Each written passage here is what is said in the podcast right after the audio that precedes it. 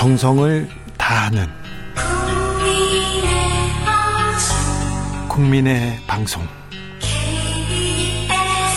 KBS 주진우 라이브 그냥 그렇다고요. 주진우 라이브 함께하고 계십니다. 라디오 정보센터 다녀오겠습니다. 조진주 씨.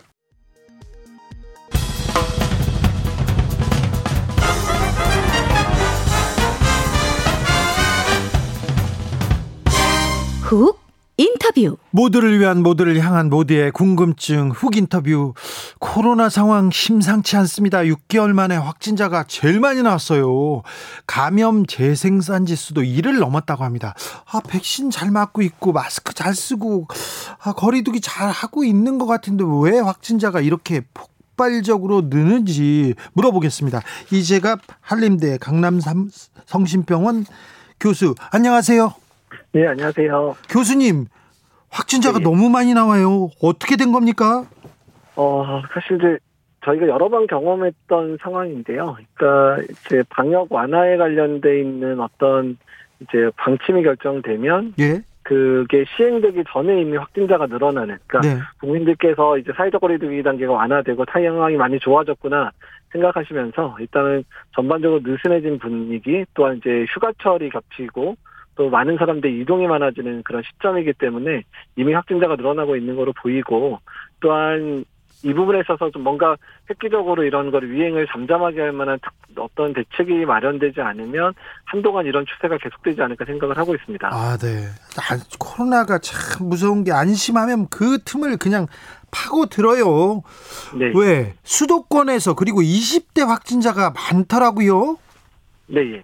그러니까 일단 지금 전 연령 중에서 예방 접종을 이제 거의 못한 연령대가 20대죠. 예. 그러니까 왜냐하면 자녀 백신이 대부분 아스트라제네카나 얀센이었기 때문에 그런 선택 조건도 안 됐고 얀센 예. 백신 접종도 30대만 맞다 보니까 20대가 접종을 거의 못한 상황 이고요. 다음 또 게다가 20대 활동력이 전 연령대에 가장 활동력이 높잖아요. 네. 그러니까 많은 사람들을 만나고 또 많은 뭐 카페라든지 식당이나 유흥업소나 이런 데 방문도 제일 많은 연령일 수도 있기 때문에 네. 그러니까 그 연령 중심으로 이제 확산이 되다 보니까 훨씬 더 많은 확진자가 나오는 상황이 만들어지는 것 같습니다. 아, 그 아무래도 백신을 조금 빨리 맞아야 되는 거 아닌가 생각합니다. 좀, 아, 1차 접종이라도 좀, 좀 늘려야 되는 거 아닌가 이런 생각을 하는데요. 일단 그렇 그랬으면 좋겠는데 지금 일단은 60세 이상의 접종을 빨리 완료하느라 거의 대부분의 백신들을 지금 이제 60세 이상에 이미 소진을 한 상황이어서 네. 지금 본격적으로 다시 백신이 이제 도입이 되고 맞을 수 있는 시기가 8월 말이 돼야지 접종이 가능한 상황이 됩니다. 그래서 50세 이상 예방 접종이 7월 26일부터 시작되잖아요. 네. 그래서 접종을 빨리 하기는 지금은 좀 어려운 상황. 지금은 주로 7월 둘째 주, 셋째 주까지는 2차 접종하시는 분들이나 뭐 고3 수험생, 뭐 고등학교 선생님들 정도만 접종할 수 있는 상황이라서 그래서 이제 많은 전문가들이 7월 초에 위기가 올 수도 있다. 방역 완화가 되면 일단 주로 활동하는 20에서 50대는 예방접종이 많이 안 됐는데 일단 방역이 완화되는 상황들이 만들어지면 유행이 커질 거라고 예측을 했는데 좀 씁쓸한 예측인데 이게 맞아떨어지고 있어서 상당히 좀 안타깝게 생각을 하고 있습니다. 그때 지적이 2차 접종보다 1차 한 번만 맞아도 효과가 있으니까 1차 접종을 늘려야 된다 이런 지적도 있었지 않습니까? 어, 그러긴 한데, 그러니까 지금 이제 델타 변이까지 이제 함께 유행을 하면서 유행이 커지고 있는 상황이라, 델타 변이 같은 경우는 2차 접종까지 맞춰야지 또 효과가 나타나기도 하거든요. 네. 그러니까 일단은 지금은 뭐 물량이나 이런 측면 때문에 2차, 뭐 1차 접종을 더 땡겨서 막을 만한 그런 여력도 없는 상황이어서, 네. 일단은, 일단은 지금 이제 7월 달에 예정돼 있는 백신 접종들을 충분히 이루면서 특히 7월 말에 시작되는 이제 20에서 50대의 접종을 일단 충분히 빨리 그리고 많은 분들이 접종을 하게끔 유도하고 그때까지 그러니까 적어도 8월 중순이나 9월 초까지는 돼야지 예방접종이 순조롭게 이루어지면 많은 분들이 접종을 하게 될 거니까 네. 그때까지는 사회적 거리두기 관계를 좀 강화한 상태에서 지내야 되지 않을까 이렇게 예상을 하고 있습니다. 전파력이 센 델타 변이 바이러스에 대한 대비도 좀 잘 돼 있습니까? 일단 이제 국내가 유입 차단과 관련돼서는 많은 노력을 하고 있기는 한데 워낙에 뭐 100% 막을 수는 없잖아요. 네. 그러면서 이제 국내에서 델타 변이가 이제 유행을 하기 시작을 한 것 같고 지역사회 내 그런 대규모 집단 발병도 나타나고 있는데요. 일단 델타 변이라고 하더라도 우리가 유행 상황을 적절하게 조절해서 확진자의 범위들 특히 신규로 진단된 확진자들을 줄여주게 되면 델타 변이도 그 안에서 같이 통제가 되는 거거든요. 네. 그래서 지금의 유행 상황을 안정화시키는 것 자체가 델타 변이를 이제 예방, 그 확산을 저지하는 그런 가장 이제 중요한 전략이라고 생각을 하고 있습니다. 에, 델타 변이라고 뭐더뭐 무서워하고 그럴 필요는 없네요. 그러니까 뭐 전염력이 강하기 때문에 네. 무서워는 할 수는 있지만 어떻든 뭐 전염력이 강하든 말든 간에 대처할 수 있는 방법은 일단은 백신 접종은 충분히 올라가기 전까지는 사회적 거리두기 단계 또는 개인 방역의 수단밖에 없거든요. 그러니까 네. 더 철저히 지켜서 이겨내야 된다 이렇게 생각하시면 될 것 같습니다. 얀센이 얀센 백신이 델타 변이에 강력한 효능을 발휘한다 이런 뉴스 나왔어요. 예, 일단 그 논문 내용을 좀 확인을 해봤는데요. 일단 기존 변이, 특히 알파 변이 보다 뭐 기존 변이, 그러니까 기존 바이러스보다는 살짝 백신 효과가 떨어지기는 하지만 일단은 우리가 걱정했던 남아공 변이인 베타나 감마 변이보다는 백신 효과가 많이 떨어지지 않더라. 그리고 그 정도 지금 떨어지는 수준의 백신 효과라도 충분하게 델타 바이러스 예방이 가능할 것 같다 정도로 지금 이제 실험 논문이 발표가 되긴 했습니다. 네. 휴가철이 시작됩니다. 그- 그런데 거리두기, 사회적 거리두기도 좀 완화한다고 하는데요. 네. 아, 지금 상황 어떻게 보십니까? 어떻게 대처해야 된다고 생각하십니까? 그러니까 일단은 이제 뭐 오늘만 보더라도 부산에서 집단 발병돼서 40명 넘게 확진자 나왔잖아요. 네. 그러니까 이미 휴가철과 맞물려서 수도권의 유행 상황이 이제 비수도권으로 확산되는 상황이 이미 벌어지고 있는 상황입니다. 그래서 일단은 이제 작년 여름에 우리가 강조했던 부분들이 있었어요. 그러니까 가족 단위의 아주 이제 조촐한 그런 휴가들 지- 즐기시고 주로 내부에서 지내시면서 가족들끼리 보내는 시간을 많이 지내라 이렇게 말씀을 드렸는데 지금도 마찬가지로 가족들이 조촐하게 지내는 그런 어, 작은 그런 휴가들을 지내시는 게 전국 단위의 확산을 막는 그런 중요한 상황이라고 생각을 하고 있습니다. 네. 어, 또 확진자가 많이 나오고 있는데 새로운 거리두기 체계 만들어야 됩니까? 격상해야 된다고 생각하십니까? 일단 지금 이제 그 비수도권은 이미 새로운 거리두기 단계로 넘어갔는데 수도권이 확진자 많으면서 유예를 시켜놓은 상황이거든요. 예. 근데 이거 자체가 되게 혼동을 줄 수 있고 예측 불가능하게 만들고 있기 때문에 새로운 거리두기를 이제 시행을 하되 일단은 지금의 상황에 맞게 단계를 이제 조정하는 방식으로 일단은 수도권은 지금 상황이면 3단계로 시작을 해야 되는 거거든요. 네. 어쨌든 그렇게 접근하는 것도 나쁘진 않다고 생각을 하고 있습니다. 어, 3단계 격상은 어떻게 고민해야 됩니까? 일단 뭐 지역 이제 이번에 새로운 개편안의 특징 자체가 지자체별로 단계를 결정할 수 있도록 이야기가 된 상황이고요. 예. 그러니까 서울 같은 경우는 이제 하루에 확진자가 한 200명 내외 이상이 되면 3단계 조건에 합당한데 지금 계속 300명 넘고 있거든요. 예. 그다음에 경기도도 뭐 230명, 250명인가 그런데 지금 인천을 빼놓고는 수도권은 다 3단계 기준에 맞는 상황으로 넘어가고 있기 때문에 일단 지금 상황에서 수도권은 3단계로 올리고 시작하는 게 어떨까 생각이 들고 타 비, 비수도권 지역 같은 경우는 유행 상황에 따라 따라서 탄력적으로 단계를 조정하게 하는 게 어떨까 이렇게 생각을 하고 있습니다. 중증 환자에 대한 대비는 잘 되고 있죠. 사망률도 어, 조금 계속 낮은 상태를 유지하고 있는데요.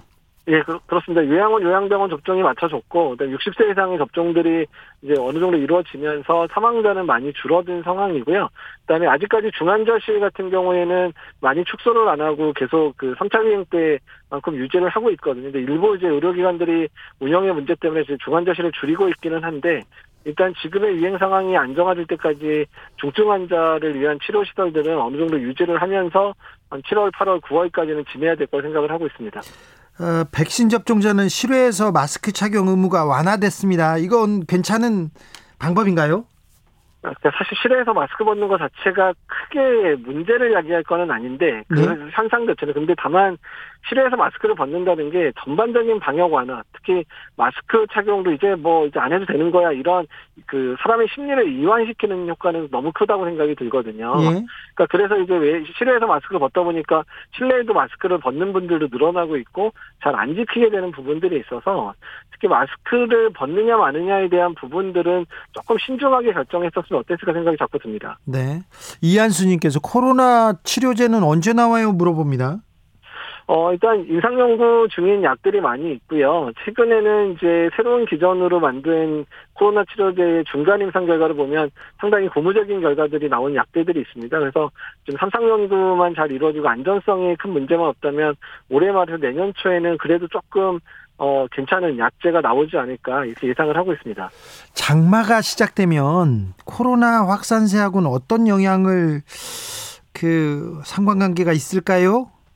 그러니까 작년에 장마가 되게 길었잖아요. 작년 예. 두달 정도 장마가 길어졌는데 장마 기간이 끝날 무렵에 이제 그 2차 유행이 발생을 사실 했었었거든요. 예. 그래서 장마 기간에는 실내 활동이 늘어나니까 겨울과 비슷한 상황이 벌어지는 게 아닌가라고 저희가 생각을 해요. 저 겨울에 추우니까 실내 활동 많아지면서 확진자가 늘어났었잖아요. 네. 그래서 장마 자체 또는 너무 덥게 돼도 실내 활동이 늘어나니까 확진자를 늘리는데 도- 좀 영향을 줄 수 있을 거라 생각을 하고 있습니다. 네.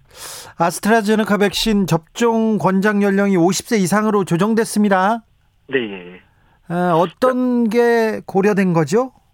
일단은 이제 우리나라 내에서 그때 30대에서 두 분의 혈전증 발생이 사실 있었잖아요. 예. 그래서 뭐 안타깝게도 한 분이 돌아가시기까지 했는데, 그러니까 그래서 연령별로 다시금 이제 평가를 다시 했습니다. 그러니까 연령별로 접종을 하는 게 더 유익한 건지 아니면 혈전증의 위험이 높은지를 분석을 했더니 이번에 이제 그 30대 두 명이 이제 그 숫자의 그 카운트가 되다 보니까 아 50세 이상에서는 접종을 해도 훨씬 더 유리하지만 네. 50대 미만에서는 위험성이나 그 유익성이 비슷비슷하다 이렇게 돼서 일단 50세 이상으로 결정이 된 것 같습니다.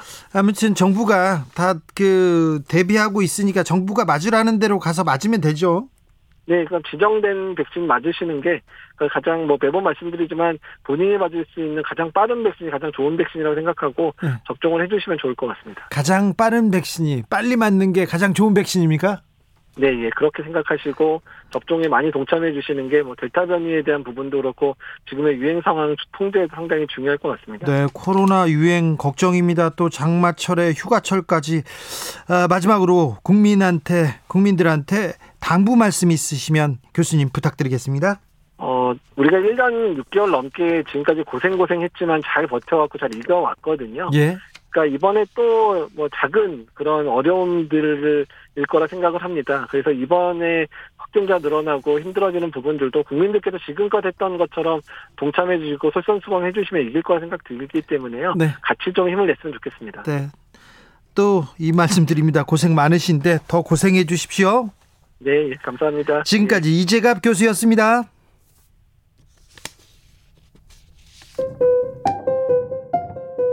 정치 피로, 사건 사고로 인한 피로, 고달픈 일상에서 오는 피로. 오늘 시사하셨습니까? 경험해 보세요. 들은 날과 안 들은 날의 차이. 여러분의 피로를 날려줄 저녁 한 끼 시사. 추진우 라이브.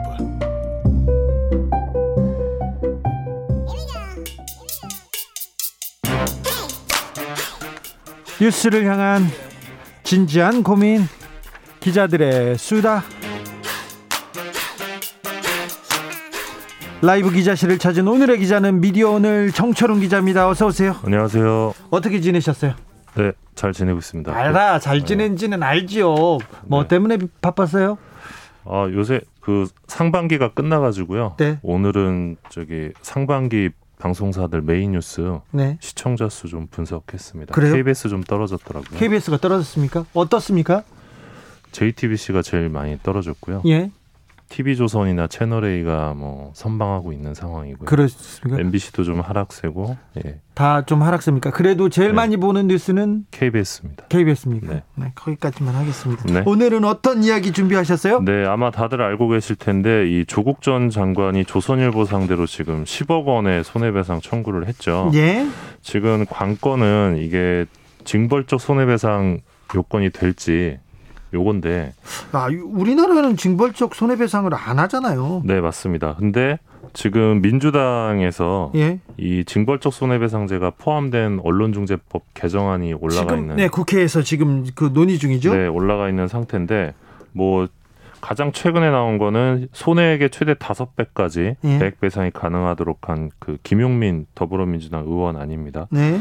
어, 그래서 이게 만약에 통과될 경우에는 빠르게 통과될 경우에는 이 법 적용이 되는 최초의 어떤 사례가 될 수도 있다. 아, 그럴 수 있습니까? 측면 볼수 있고요. 음. 또 하나는 지금 이 국내 건과 별도로 LA 조선일보를 상대로 또 그 법원 제소 관련해서 검토 중이라고 하거든요. 조국 네. 전 장관이. 네. 네, 아시겠지만 미국은 징벌적 손해배상제가 존재하기 때문에 어, 재판부 판단에 따라서 뭐 상당히 높은 배상액이 나올 수도 있는 상황이다. 뭐 그렇게 주목을 해보면 될 것 같습니다. 그래서 조선일보가 세 차례나 지금 사과하고 예, 사과를 진짜 열심히 하고 있는데 이런 경우는 처음 보잖아요. 예, 되게 이례적입니다. 네, 조선일보가 사과 안 하기로 유명한데 네, 맞습니다. 근데 비슷한 상황이 있었던 문재인 대통령에 대한 문재인 대통령 일러스트를 가지고 굉장히 부적절하게 써- 썼어요. 그 예. 부분에 대해서는 사과를 잠깐 하고 그냥 지나가더라고요. 예, 근데 그 건이랑 이 건이 또 다른 게이 예. 건 같은 경우는 이제 성매매 남성을 유인한 20대 여성을 조국 전 장관의 딸로 묘사를 하고 예, 성매수를 시도한 남성은 조국 전 장관의 이미지로 보게끔 더 패륜적이죠. 예, 그래서 이거는 사실 폐륜적이고 인격권 침해다 이런 주장이 나올 수밖에 없는 상황인데 네, 만약에 징벌적 손해배상제가 만약에 적용이 되려면 결국 악의성이 있었느냐, 네. 그리고 고의적이었느냐, 뭐 반복적이냐 이런 부분이 아마 악의 중요할 것 고의 같습니다. 반복 여기 다 걸리는 것 같은데. 예, 근데 이제 고의성 같은 경우는 최근에 언론인권센터 논평을 보면 이 사파 일러스트의 내용과 기사 내용이 연결되는 부분이 전혀 없기 때문에 의도성을 의심할 수밖에 없다 이렇게 조선일보를 비판을 했는데요. 네. 그래서 이 부분이 만약에 고의성과 관련해서 인정이 된다면 어, 징벌 배상이 가능할 수 있는 대목이고요. 또 하나는 네. 지금 아시겠지만 조선일보가 1등 신문이고 되게 큰 조직인데 아무도 데스킹을 못했다는 게 이 사건의 본질이거든요. 아니 그게 말이 됩니까? 그러니까 아무도 이걸 잡아내지 못했다는 건데 거기서 아, 네. 또 어떤 고의성을 의심해 볼 수 있는 대목이 있고 네. 악의성 같은 경우는 작년에 조 전 장관 쪽이 또 그 다른 소송이 있었어요. 고소를 했는데 네. 이 조민 씨가 세브란스 병원에 가서 내가 조국 딸인데 여기서 인턴하고 싶다 피부과 인턴 네. 이 기사를 냈다가 또 사과를 해서 사과를 냈죠. 네. 그때 이제 4억 원의 손배를 제기한 바가 있는데 조국, 조국 전 장관 입장에서 보면 이게 이 사- 작년 사건하고 올해 사건이 연결이 되는 거죠. 그리고 이 기사 말고도 네. 다른 매우 악의적이고 고의적인 기사가 많았잖아요. 조선일보에서. 네, 아무튼 조전 장관 측에서 보면 이게 어떤 반복된다. 네. 어, 그러니까 악의적인 게 반복된다라고 주장할 수 있는 부분이 이런 부분이어서 만약에 어, 징벌배상, 배액배상 이 개정안이 통과가 되면 이런 부분들을 가지고 법리 다툼을 하지 않을까 예상하고 있습니다. 사법농단 때 그 판사님들하고 조선일보하고 굉장히 유착 관계가 있었지 않습니까? 그 판사님들이 어 기사를 써주고 그냥 그대로 싣고 그리고 광고도 조선일보에만 그 주는 그런 판사와 조선일보 간의 카르텔이 조금 있었어요. 그래서 지금껏 소송이 있잖아요. 재판이 있었지 않습니까? 조선일보가 돈 물어준 적 별로 없었어요. 네, 정말 없더라고요. 네. 제 미디어 오늘이 그 언론중재위원회가 집계하는 언론 관련 민사 판결이 있는데요. 그거를 2012년부터 19년까지 8년 동안 전수조사 한 적이 있습니다. 네. 이 방송에서도 얘기한 적이 있는데 지난 8년간 조선일보가 이 기사를 잘못 써서 확정 판결로 낸 손해배상액이 4,700만 원입니다. 자, 잠깐만요. 몇 년 동안요? 8년 동안. 8년 동안 지금 조선일보가 물어준 돈이 4,700만 원밖에 안 된다고요? 예. 어, 진짜요? 네. 그 많은 기사를 그렇게 썼는데요? 그뭐 TV조선, 조선닷컴 모두 다 합쳐서 조선미디어그룹 총 손해배상액은 8년간 1억 1,032만 4,150원이었는데요. 그게 다예요? 예, 물론 이제 뭐 그, 그 중간에 뭐 합의를 봐서 뭐 그런 사건들도 있겠지만 아니, 확정 그- 판결 기준으로는 그렇습니다. 확정 판결해도 예. 또 이렇게 또 피해자하고 원만하게 합의해가지고 돈 안 물어주는 경우가 있어요. 이게 참 신기하더라고요. 조선일보의 혼외자가 소송을 냈어. 소송을 냈는데 판사가 증인 채택을 안 해요. 방상훈 사장을 못 불러요. 그래가지고 판사가 끙끙 앓다가 그냥 가버리는 거예요. 인사 때. 그럼 다음 판사가 가서 또 안 불러요. 그래서 소송이 안 된다고 몇 년째 간다고 피해자들이 저한테 혼외자 피해자들이 와가지고 어 저기 고충을 털어놨는데 그때 보면 어 판사님들은 왜 이렇게 조선일보를 무서워할까 이런 생각을 해본 적이 있어요. 조선일보에 뉴스가 많습니다 지금. 예, 그 현직 부장검사 청탁금지법 위반 혐의 수사하던 경찰이 지금 언론인 두 명 입건했는데 네. 윤전 총장 대변인 맡았던 이동훈 전 조선일보 논설위원, 그리고 한 사람은 TV조선 엄성섭 앵커인데요. TV조선 엄성섭 앵커입니다. 예, 이동훈 전 논설위원은 뭐 고가의 골프채를 받은 것으로 알려졌고 네. 엄성섭 앵커는 고가의 외제 차량 제공 받은 걸로 알려져 있는데 네. 어 이게 참 외제차를 받았어요? 네. 아, 뭐 스케일이 크네요. 덩치도 크고. 외제차 이름 말하, 말하면 안 되겠죠. 네, 아무튼 아니 말해도 되죠. 뭐 아우디라는 얘기가 있는데 네. 아무튼 이 문제는 어 이 사람 이 그 수산업자 김 씨가 이제 이들한테 금품을 제공했다는 그래서 청탁금지법 위반 혐의인데 조선일보가 이걸 보도를 안 합니다. 네, 네. 보도를 안 하고 또 이 김 씨가 어떻게 이 언론인 출신들과 연결이 됐느냐 예. 같이 감, 감옥에서 감옥 동기였던 네. 월간조선 기자를 통해서 또 알게 됐다고 합니다. 그 우모 기자죠? 아 이름은 정확히 모르겠습니다. 네네. 아, 아무튼 지금 악재가 겹치고 있는데 이름은 정확하지 않습니다. 예, 네. 사, 사과를 최근에 조선일보가 했지만 네. 지금 또 사과를 해야 되는 상황이 아닌가. 그런. 이런 일로는 잘 사과 안 합니다. 조선일보가 어떤 데인데요. 사과 잘 안 합니다. 자, 이, 이 문제도 엄성섭 앵커, 이동훈 전 논설위원 두 분 다 입건됐습니다. 중앙일보의 이땡땡 기자 이런 사람들도 향응은 받았는데 아무튼 입건되지는 않았어요. 지금 언론계에 도는 얘기는 추가로 기자들 이름이 더 나올 것이다. 뭐 그런 얘기. 접대 받은 사람들은 많대요. 같이 네. 골프 치고 뭐 또술 먹고 그런 사람들 많다고 합니다.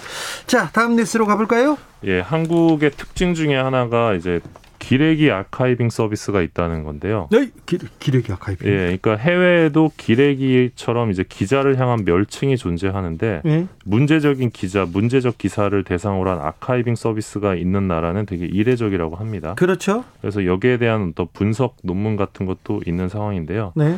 뭐 우리나라에는 뭐 리포트래시나 혹은 뭐 기레기 추적자 같은 그런 그 서비스가 있다고 합니다. 아, 그래요? 혹시 보신 적 있으신가요? 저는 못 봤어요. 또 어떤 사이트들이 있나요? 어, 일단 Reportrash 같은 경우는 이제 뭐 가장 그러니까 기자 싫어요, 기사 싫어요 이런 제보를 받는다고 하는데 네. 어, 이 사이트 에 들어가 봤는데 이제 예, 상당히 예, 흥미로워서 한번 들어가 보셔도 좋을 것 같아요. 그런데요. 네, 그 기자 싫어요를 많은 기자들 따져 보니까 뭐 경향신문 기자가 1위였고 경향신문 기자가 1위라고요? 네. 이 의외네요. 네, 그렇더라고요. 그리고 뭐 SBS 채널A, 한겨레, 조선일보 뭐 다양한 기자들이 순위권에 있었습니다. 네. 그리고 기레기 추적자 같은 경우는 거의 2만 명에 가까운 팔로워를 갖고 있는데 이 서비스의 모토는 월급 루팡 기레기님들을 추적한다입니다. 예. 예. 그래서 이런 기레기 아카이빙을 가리켜서 뭐 언론의 자율성을 침해할 수 있다는 우려도 있는데 네. 이 아카이빙을 통해 얻을 수 있는 교훈은 언론이 더 많은 투명성과 책임성을 고민해야 한다는 점이다. 이런 지적도 있는 상황입니다. 네. 아, 네. 저기 모 라디오에 지난주에 기자님 상이라고 아, 언론에서 네 기자들 이름을 대고 네. 이번 주에 쓴 기사들 중에 어, 제일 기레기들 모아서 아, 이렇게 네, 그 아닌 밤중에 하는 그 라디오. 네, 네, 네, 그렇죠. 거죠? 그거 네, 합니다. 언론 네. 비평 프로그램인데 아주 네. 좋아요. 그런데 이 어, 기자들이 잘못하면 잘못했다고 지적해야죠. 네, 맞습니다. 지금껏 네. 기자들이 잘못하지 않습니까? 다른 기자들이 지적 안 하고 아유 동료 의식 막 해가지고 이렇게 끝내고 그랬어요. 네, 맞습니다. 그런데 어, 눈 감아주고 그랬는데 기자들 잘못한 거 따끔하게 지적해야 됩니다. 네. 어 뭐 우리 정철훈 기자는 따끔하게 지적하는 그런 기자입니다. 자 기자들의 수다 미디어 오늘 정철훈 기자 함께했습니다. 감사합니다. 고맙습니다. 교통 정보 듣고 오겠습니다. 이승미 씨.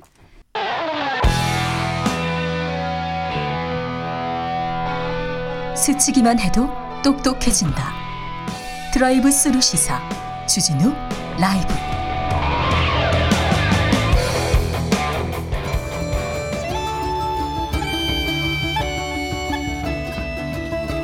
주진우 라이브 특별 기획 도래 왜? 2021년 젊은 동학이 온다. 제 2부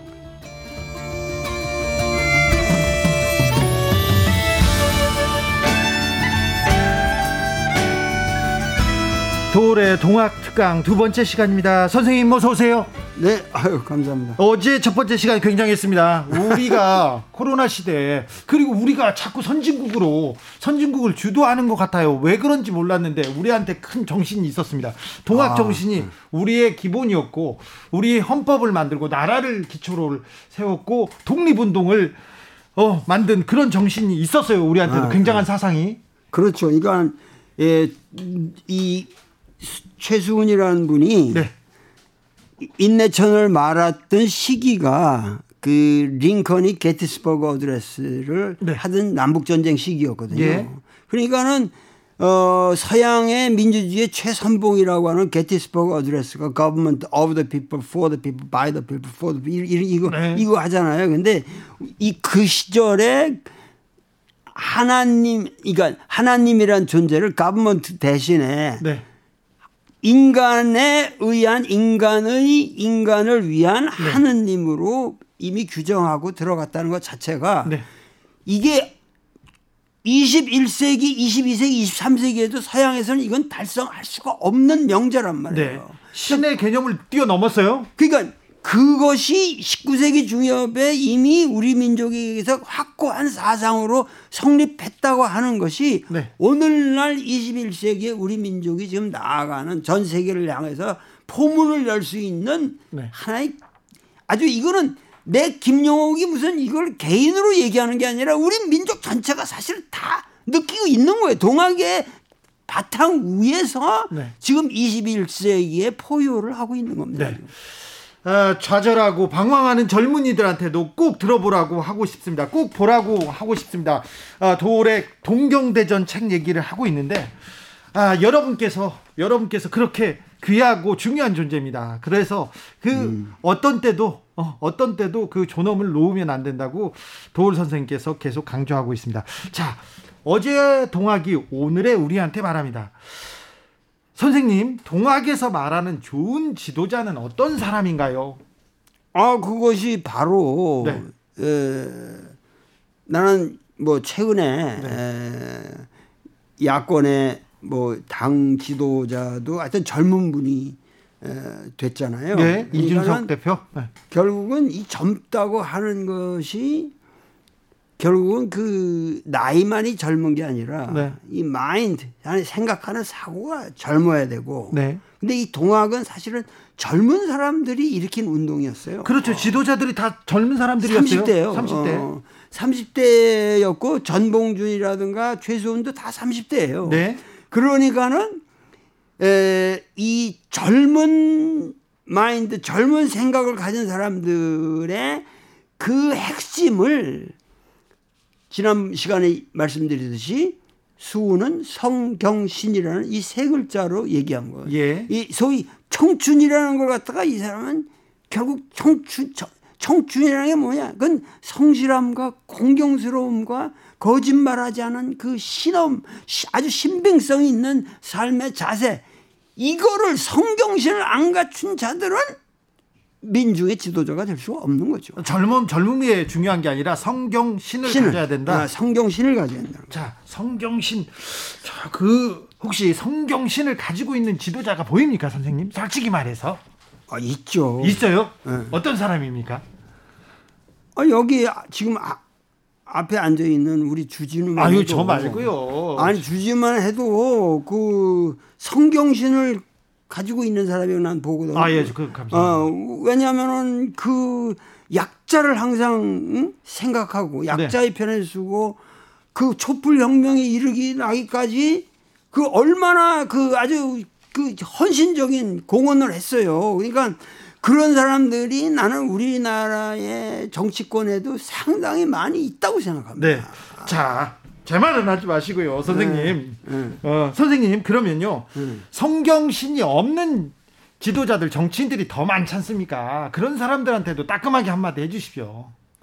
아 물론 우리나라는 이제 많은 경우 많은 경우 지금 국민들의 아주 절망감이 예.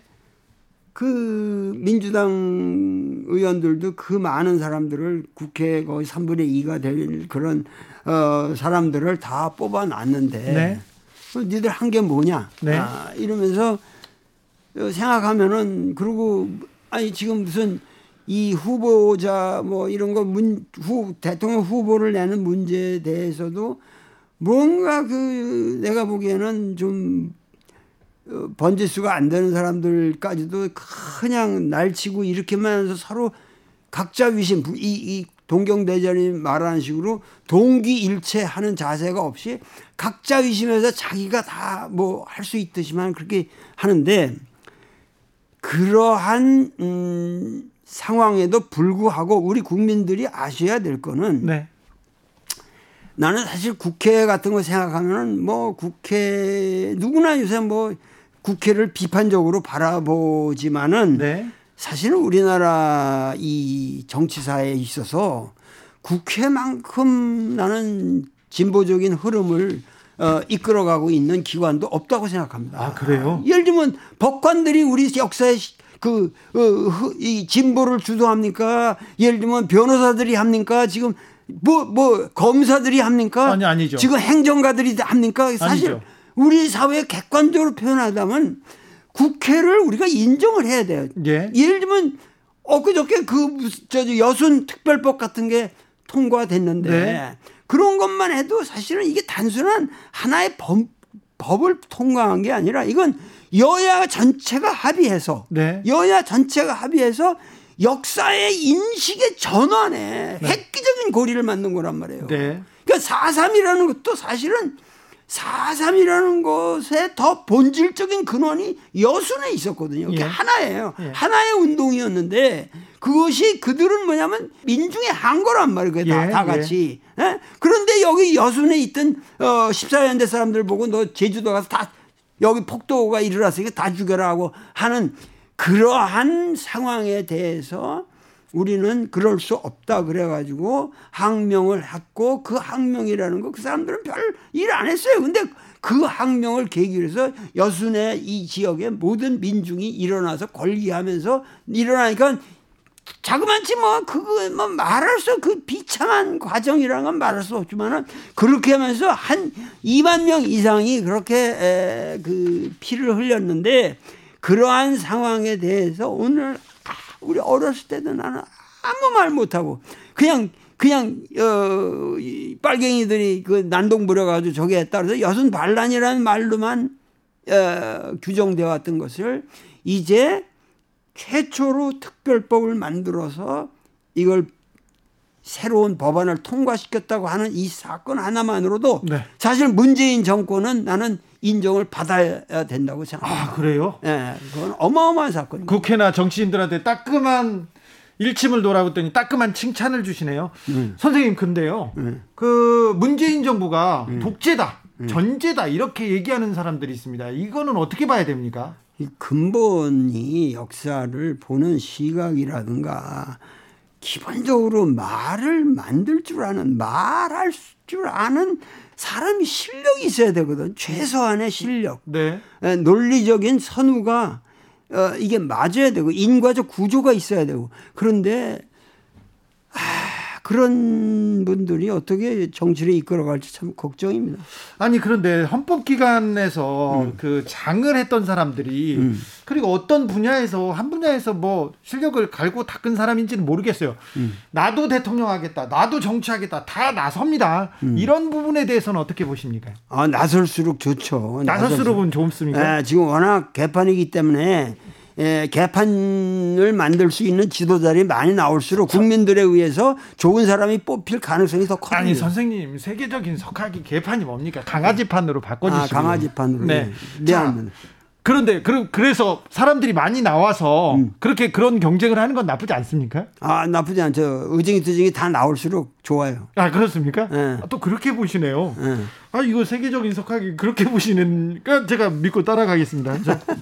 자, 자 공정에 대한 그 젊은 세대들이 공정 공정 외치고 있습니다. 어. 근데 그 사람들이 외치는 공정이 뭔지 동학이 말하는 공정이 뭔지 우리 사회는 어떤 공정으로 가야 되는지 선생님 확실히 알려 주십시오.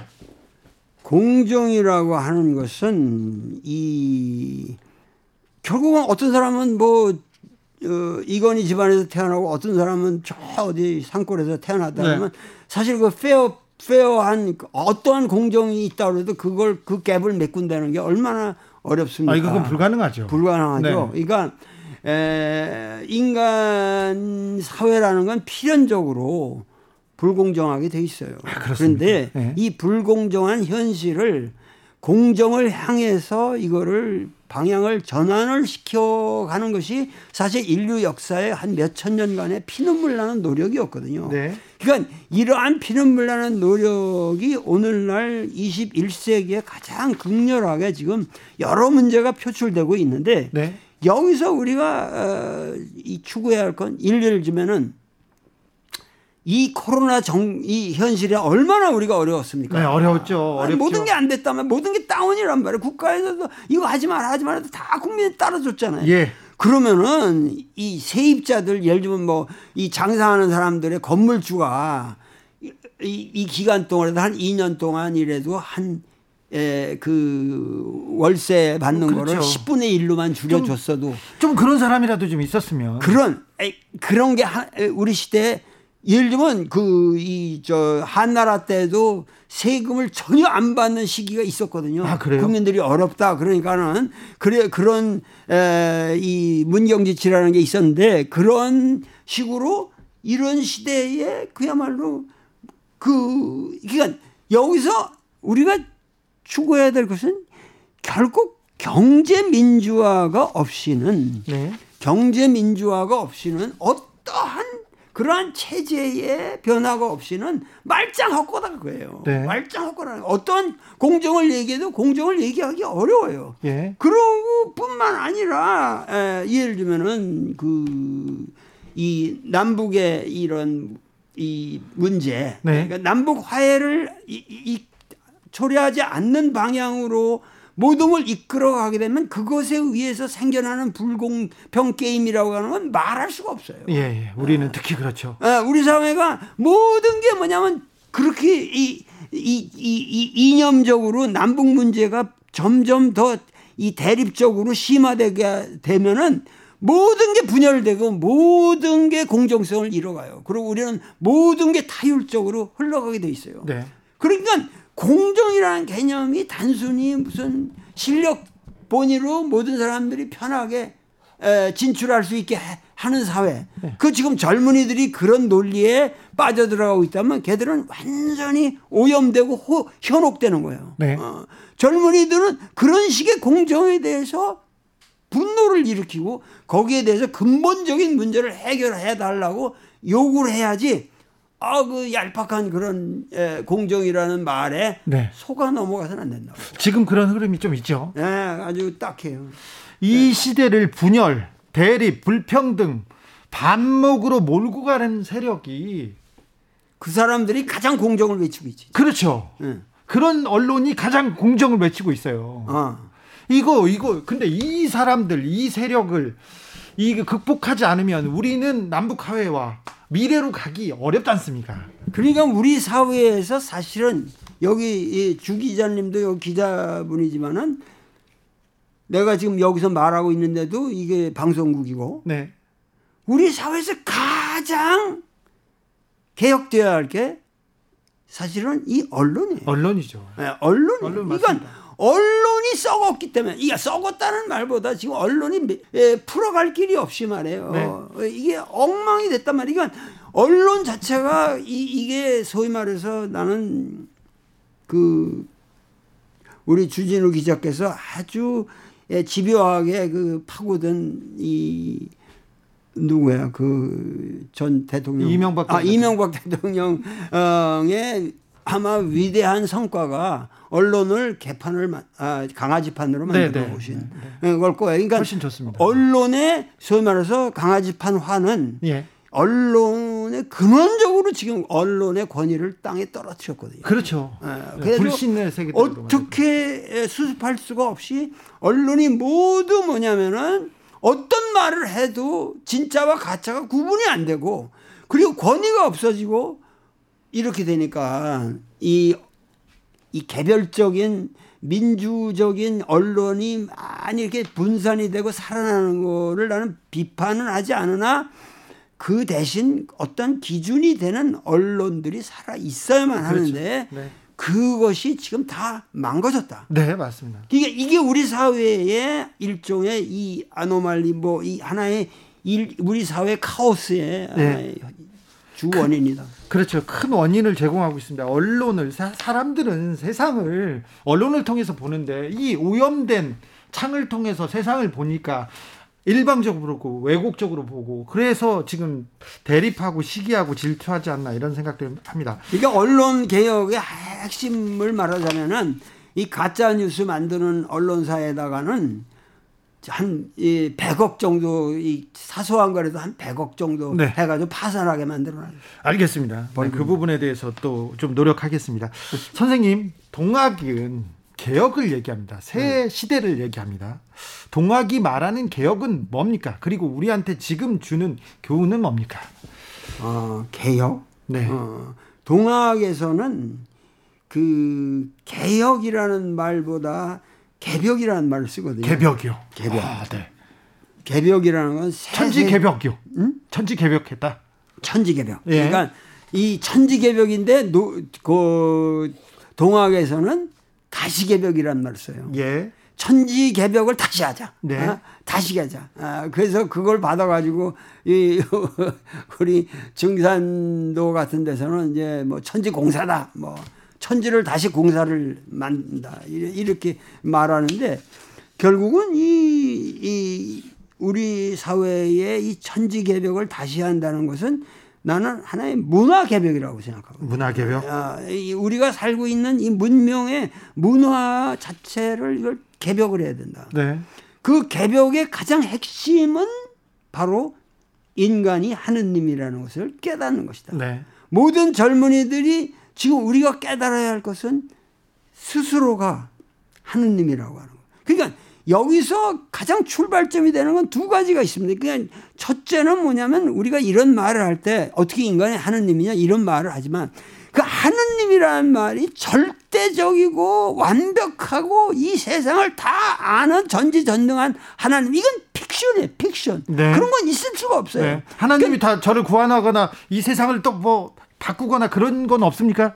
그런 거 없고 무슨 얘기냐면 하느님도 불완전한 가운데서 생성하는 하나님이에요. 동학이 우리 스- 동양 사람들이 말하는 우리 본래적인 고조선으로 내려온 사상이라는 건 하느님은 우리와 함께 이 우주의 과정에서 함께 고생하시는 하나님이에요. 네. 그러니까 그러한 하느님에 대한 생각을 우리가 바꿔야 되고 네. 근원적인 이건 혁명이죠. 그러고 그 인간의 그 가능성에 대해서 이 퇴, 퇴, 어, 율곡 같은 분도 뭐냐면 자소 퇴탁지 염을 없애라 그랬거든. 그런 걸 가지만 너 스스로, 스스로 자기를 왜소하다고 생각하고 이 핑계 저 핑계 대가지고 나는 하나님이 아- 아니라고 말하는 그러한 쓸데없는 생각을 버려라. 네. 이게 에, 율곡 선생이 우리한테 하신 말씀이거든요. 그러니까 이런 것으로부터 우리가 완전히 새로운 그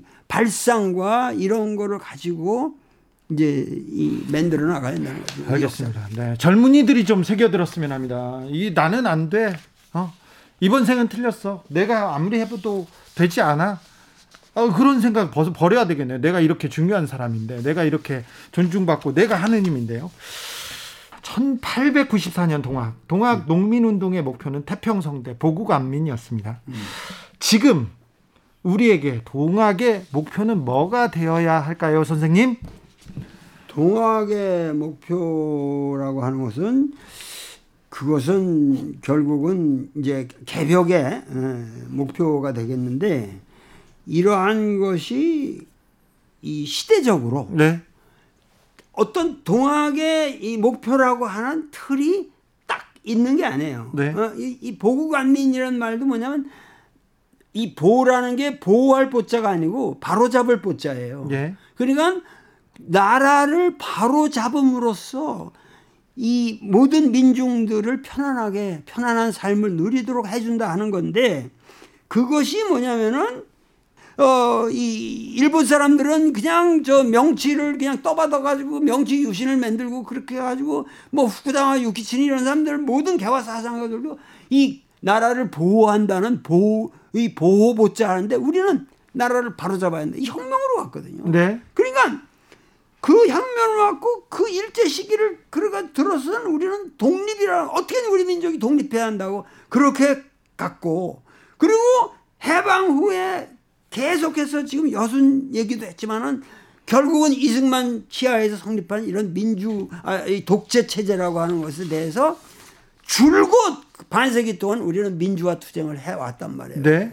그러니까 그 민주화 투쟁의 그러니까 이게 그 이 동학의 이 목표가 시대에 따라서 이렇게 변화되어 내려왔는데 지금은 과연 뭐냐? 네. 아, 이 시점에서 우리가 이렇게 할건 뭐냐? 예.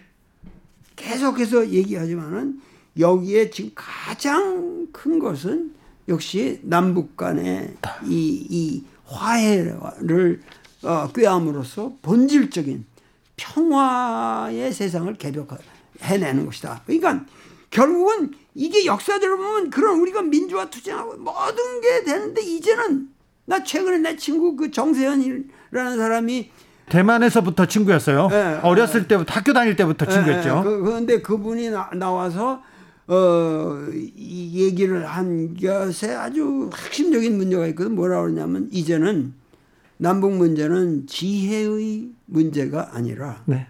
용기의 문제일 뿐이다. 아, 지금 우리가 지혜는 다 짰어요. 예. 그더 이상 어떤 지혜를 짜내도 어려워요. 예. 이건 실천하는 용기가 자그마한 용기 거래도 실천하는 용기가 필요한 시대예요. 네. 그러니까 젊은이들이 이 시대를 비관하거나 그러지 말고 항상 그 용기를 가지고 조그만큼이라도 본질적인 거예요. 그래서 이 노자에도 내가 계속 얘기했지만 숭본이 식말이라고 그랬거든.